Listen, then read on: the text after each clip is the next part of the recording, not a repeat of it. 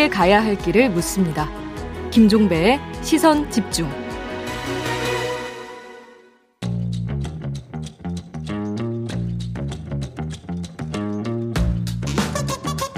네, 입센조 조응천 민주당 의원과 함께합니다. 어서 오세요. 네. 비대위원직을 이제 내려놓으셨고 홀가분하십니까?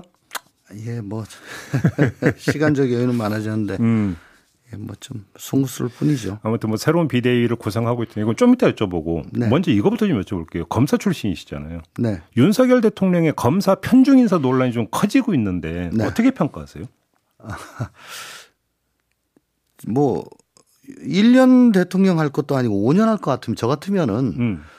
일 기, 이 기, 삼 기 뭐 이렇게 내각이 있잖아요. 음. 그러면 좀 안 보내가지고 이렇게 할 수도 있는데. 아, 나 또 그런 얘기가 성립이 되나? 예, 아무튼. 왜, 왜 이걸 한꺼번에 다 해가지고 이, 이, 일 년만 하고 말 건가? 난 속으로 그렇게 생각했네요. 아니, 이렇게 임명해서 오 년 갈 수도 있잖아요. 아이, 설마. 근데 저도 이제 검사 시절 특히 뭐 법무부 근무할 때 네. 저희가 이제 검, 검찰국에 근무했는데 음. 뭐 제일 엘리트라고 자부하던 그런 음. 집단이죠. 음. 저희들끼리 쑥덕거리 거리던 말이 정말 어, 다른 부처 공무원들하고 회의도 같이 하고 뭐 할 일이 많았는데 음. 저희들끼리 쑥덕거릴 때 능력이나 국가에 대한 충성도로 보나 정말 검사만 한 공무원이 없다. 아, 그런 얘기를 했어요. 우리들끼리 뭐 그건 뭐 정말 그건 뭐 진리입니다. 음. 그렇게 얘기했는데 예. 우리끼리 그렇게 정신 승리한 거는 뭐 좋아요. 아, 뭐, 뭐 자기들끼리는 그런 얘기 안 만드실 수 있죠. 그걸로 끝나면 됩니다. 네. 정신적으로 승리로 끝나면 돼요. 어. 근데 그거를 집권해가지고 그 생각대로 인사를 한다? 음. 그건 다른 얘기죠. 어. 예. 근데 아무튼 이 논란이 이제 그 커진 기폭제는 이복현 검사를 금감원장으로 임명한 거잖아요. 네네. 이 인사는 어떻게 평가를 하세요? 금감원의 기능이 음. 그 뭐 금융범죄를 단속하는 것만 있는 건 아니지 않습니까? 근데 아무튼 윤석열 검찰만 대... 하는 게 아니잖아요. 음. 시장을 잘 저 육성하고 음. 조정하고 하는 기능이 더 크지 않습니까? 음. 금융범죄 사범은 제일 말단에 끝에 가지고 이제 하는 거고요. 그런데 음. 음. 앞에 시장 금융시장을 어떻게 잘 육성하고 조정할 것인가? 음. 과연 이쪽에 대해서 식견이 있는가? 음. 이복현 신임 원장이. 그런데 그분이 회계사 자격증도 갖고 있다면서요. 회계한다고 그 금융시장. 경제 잘한다고 그렇게 평가 윤석열 대통령이 얘기한 것 같은데. 아유, 그건 뭐 그렇게 따지면은 전문가가 수천 명 되죠. 네. 하나만 더 여쭤볼게요. 어제 출근길에 기자들이 물어보니까 거버먼트 어톤이라고 하는 영어를 쓰면서 음. 이런 사람들이 정관계 아주 폭넓게 진출하고 있고 그게 법치국가 아니냐. 음. 이런 얘기를 했는데 이 논리를 어떻게 평가를 하세요? 글쎄, 거버먼트 어토니하고 검사하고 같이 보면 안 된다고 봅니다. 음. 거버먼트 어토니 중에 어토, 저 검사가 들어갈 수 있는 음, 거지. 음, 지금 우리나라에도 보면은 뭐 로스쿨을 마치고 바로 음, 정부 부처에 들어가는 음. 변호사들 엄청 많아요. 음. 그리고 어, 이게 법치주의다? 이거는 어, 룰 오브 로, 법의 지배가 아니고 룰 바이 로. 법에 의한 지배. 거기다 법률가의 지배 아닙니까? 이렇게 돼버리면? 뭐 그렇죠. 근데 음. 더 큰 문제는 음. 법의 지배, 즉 실질적인 법치주의가 아니고 룰 바이 로 형식적인 법치주의. 그렇죠. 법에 의한 지배. 예, 음. 그게 더 문제죠. 그러니까요. 예, 이거는 최고 권력자의 자의적 통치를 막기 위한 법치주의가 음. 오히려 최고 권력자가 법을 자신의 입맛대로 음. 이용하기 위한 음. 그런 용도로 사용되는 음. 룰 바이 로 형식적 법치주의로 이용해, 이용될 그, 그런 전형으로 보여져서 음. 상당히 걱정이고 특히 민변 출신 발언 음. 뭐, 뭐 백 퍼센트 양보해 가지고 뭐 문재인 정부가 그렇게 했다고 치더라도 뭐 윤석열 대통령 자신이 문재인 정부를 부정하고 또 비난하고 하면서 음. 거기서 어, 자신의 그 출마의 변을 뭐 삼았던 음. 그런 분인데 설령 전임 정부가 그렇게 했더라도 그걸 또 그대로 반복합니까? 네. 나아져야죠. 네. 소수의 이권 카르텔이 권력을 사유하고 책임의식, 윤리의식, 음. 마비된 먹이, 먹이사슬 구축하고 있다 그랬는데 그러면 지금 이 인사를 보고 소수의 카르텔, 뭐 권력 사유화 이런 생각들을 국민들께서 하시지 않을까 음. 한번 좀 되돌아봤으면 좋겠습니다. 그런데 미국 사례를 자주 언급하는 것 같아요. 윤석열 대통령은. 영어에 대한 콤플렉스가 좀 있는 것 같아요. 예? 그럼 무슨 말이에요? 거버먼트 어토니 뭐 이런 거 자꾸 쓰시는 거 보니까. 아, 아 영어를 자꾸 쓰는 거에 대해서. 한동훈이 영어 잘한다고 그저, 그전부터 계속 얘기하잖아요. 아, 예. 그 장관으로 이제 발탁할 때. 예, 예, 예. 어, 영어에 대한 중요성 강조입니다. 넘어가겠습니다. 비대위 얘기로 좀 넘어가죠. 뭔가 비대위 일 차 인선이 있었고 우상호 의원이 비대위원장을 맡는 것으로 가닥이 잡힌 것 같은데 어떻게 평가하세요? 일단 총평을 좀 해 주신다면. 현실적으로 대안이 없었던 것 같습니다. 음. 왜냐하면 뭐 유인태 총장이다, 뭐, 뭐 저는 또 뭐 김영춘 전 장관이다, 음. 뭐 여러분들 거명이 됐었죠. 근데 실제 그분들이 전부 다 뭐 격렬하게 손사래를 쳤습니다. 보도는 그렇게 나오더라고요. 예, 다 예. 거절했다고. 아니, 지금 이, 이 상황에서 그래 내가 할게라고 들어오실 분 안 계시겠죠.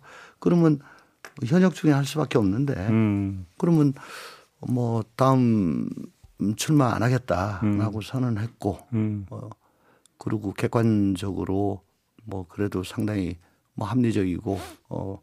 또 융통성이 있다고 음. 보여지는 우상호 음. 위원장이 현실적으로 다른 방법이 없던 거 아니냐. 아, 현실적 선택이다 이렇게 평가하시고. 그런데 예, 예. 이제 그 이번에 이제 비대위가 그 새 대표가 선출이 될 때까지 이제 당을 이끌게 돼 있잖아요. 그렇습니다. 그런데 그 중에 거의 한 두 달이란 기간은 당 대표 경선에 들어가는 것이기 때문에 네. 실질적으로 일할 수 있는 기간은 얼마 되지를 않는 것 같은데 네. 의원님이 보시기에 다른 건 몰라도 이 비대위에서 이건 해야 된다라고 한다면 뭘 꼽아주시겠습니까? 제가 저번 비대위 영입제 저 들어오는 제안을 받았을 때 음.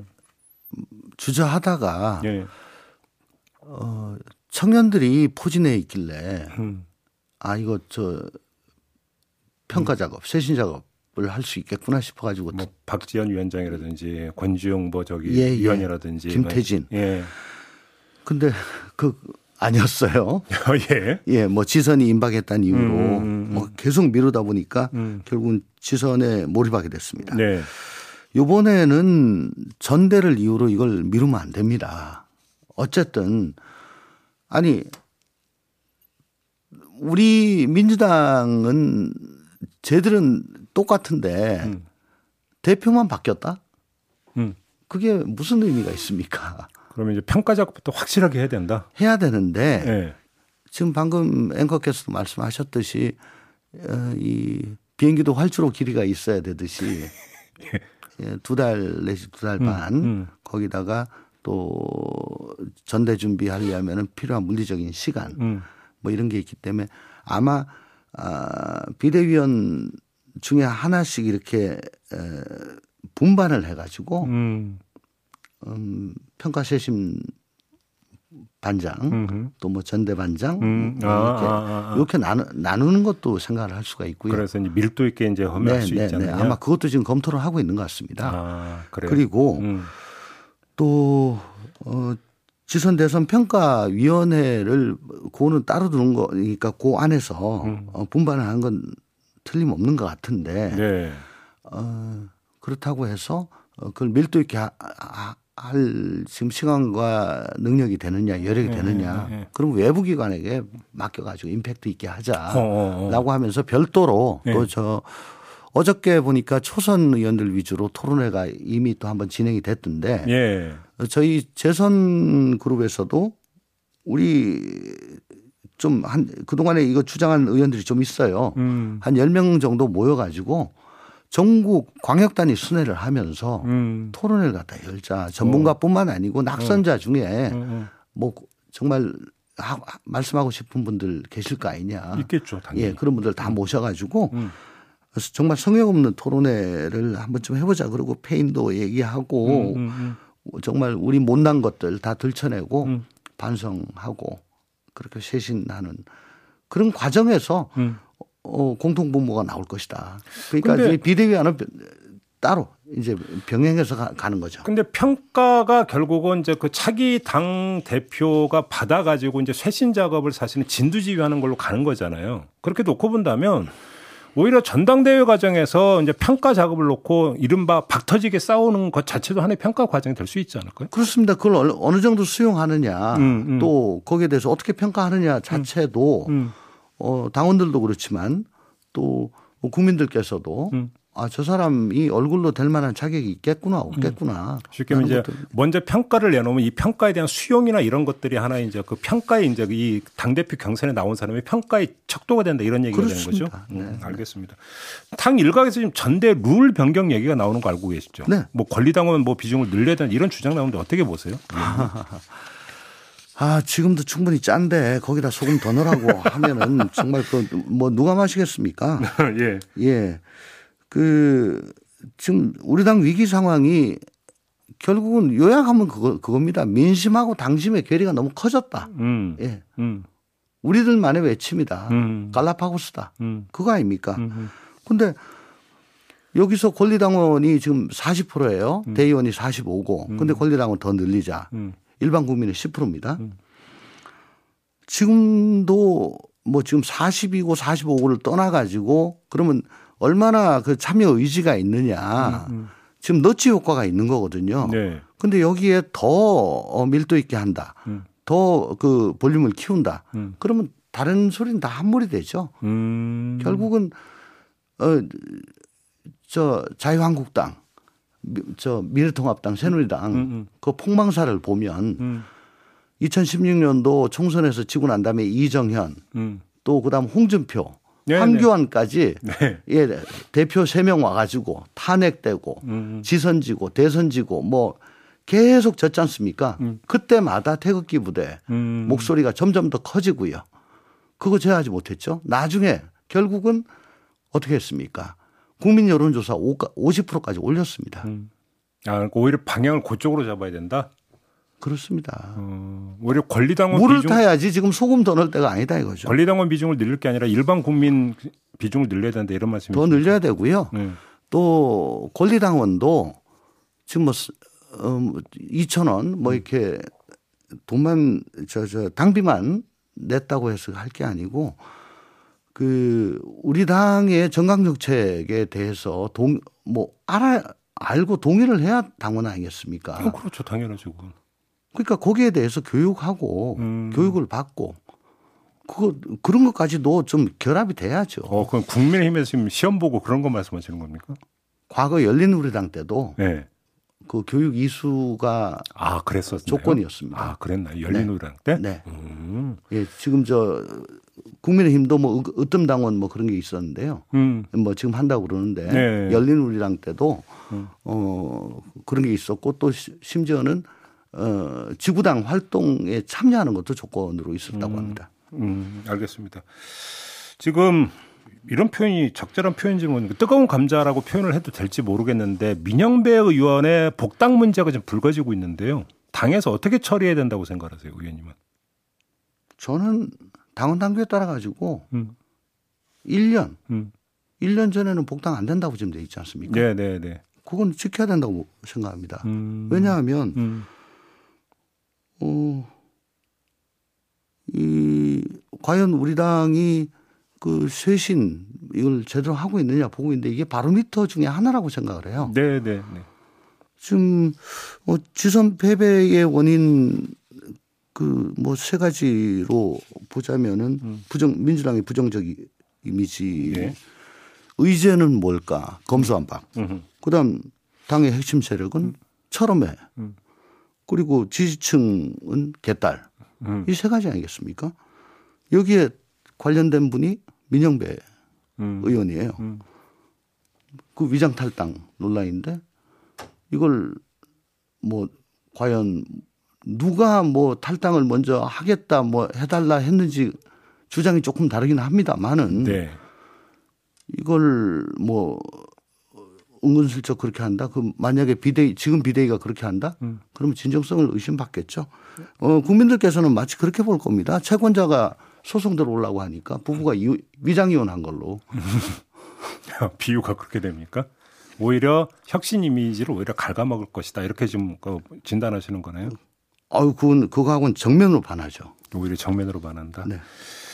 알겠습니다. 시간이 다 됐네요. 오늘 말씀 여기까지 듣도록 하겠습니다. 고맙습니다, 의원님. 네. 네. 네, 조응천 민주당 의원이었습니다. 네.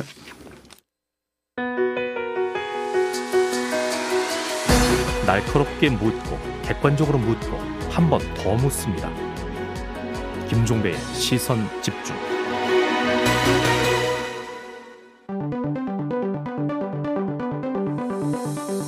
놓쳐선 안 되는 뉴스 빠짐없이 전해드리겠습니다. 여기도 이슈.